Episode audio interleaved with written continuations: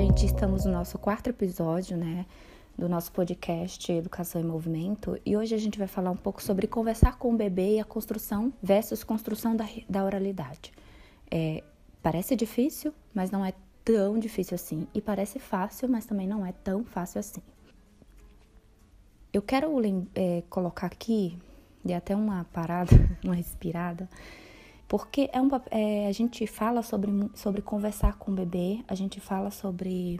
Quando a gente conversa com o nosso bebê, a gente está né, interagindo com ele. Quando a gente valoriza esses momentos, a gente está interagindo com, com, com, a criança, a gente está construindo ali com o bebê é, lindos laços, né, afetividade, estamos construindo ali um repertório. E quando o adulto escuta com atenção, um gesto do bebê, um balbucio do seu bebê, mas responde, corresponde àquele balbucio do bebê com uma fala importante. Vou dar um exemplo.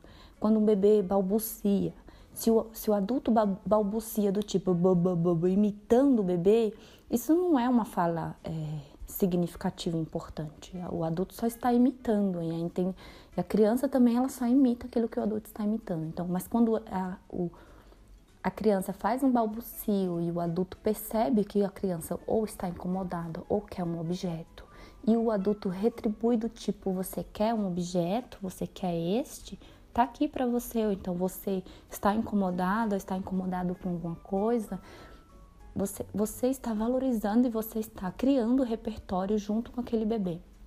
É muito louco isso, né? Porque você acha que o bebê.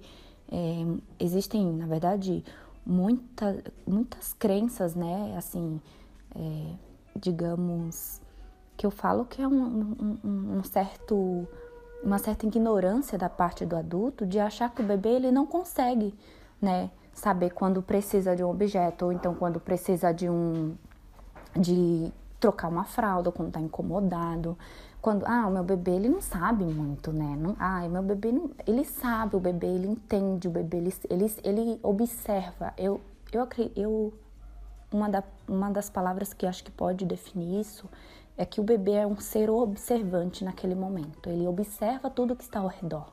Então, se você reage, você tem uma ação frente ao bebê, ele vai reagir também de uma forma que entendeu o que você está fazendo.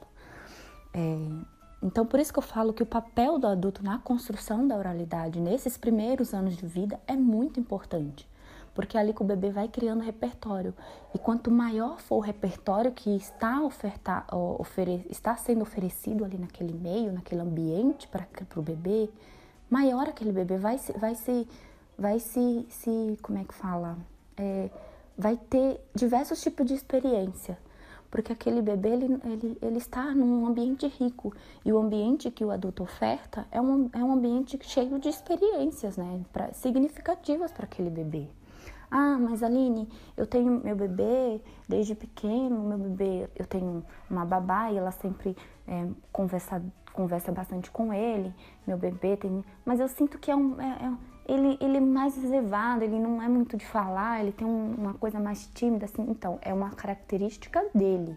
Por isso que a gente fala que o bom de trabalhar com a educação é que a gente sabe que cada desenvolvimento, cada criança tem a sua conquista diferente uma da outra é, na construção da sua oralidade. Então, é, não adianta ofertar pode adianta, né, ofertar muitos esse, esse meio é, aí, esse ambiente rico, é, mas se você vê que o seu bebê ou sua criança, ela precisa de um tempo maior, o cérebro dela precisa de um tempo maior para construir, para desenvolver essa oralidade, essa linguagem, tá tudo bem, entende? Tá, tá tudo, tá tudo ok.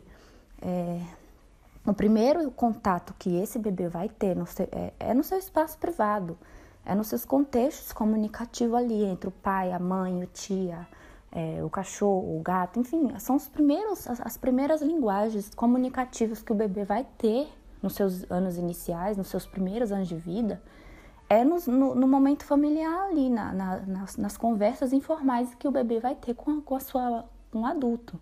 É importante que o adulto fale com a criança de forma clara, sem ficar infantilizando o tom da voz.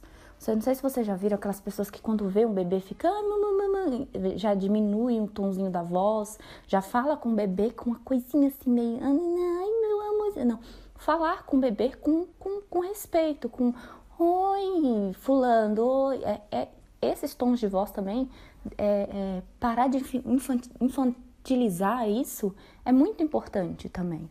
Então, e, e, aí quando fala do papel da escola, do bebê, da criança que está ali, né, aos anos iniciais, indo para o contexto escolar, a escola ali, ela está preparada para receber aquelas crianças está pronta para trabalhar de acordo com, com, com, a singularidade de cada criança. Então, é, é, por isso que eu falo que o, ambiente escolar é propício para a desenvoltura da linguagem, da compreensão do meio social.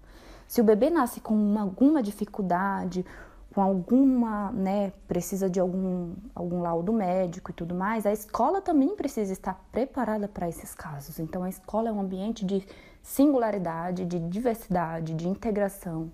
Então, mas isso tudo, essa construção da oralidade da criança, da linguagem, do pensamento da criança, vem desde o começo, desde o berço, desde a barriga da mãe, desde o contato dela com a, a primeira pessoa que ela que ela sempre escutou, que ela ouvia enquanto estava na barriga. Sejam, eu não sei se vocês já viram casos de mãe que quando está com o bebê ali na barriga, ela coloca canção, canções, coloca músicas mais calma, relaxante. Então, quando o bebê volta para casa, né, após é, é, seu nascimento, quando o bebê volta para casa, que a mãe coloca aquela música para sua recepção, o bebê reage com uma forma. Então, o bebê ele é um ser que, além de ser um ser é, social, né? Ele é um ser que, que, que, que realmente está atento e a, a, essas experiências, né? Realmente está ali ativo, é um ser ativo.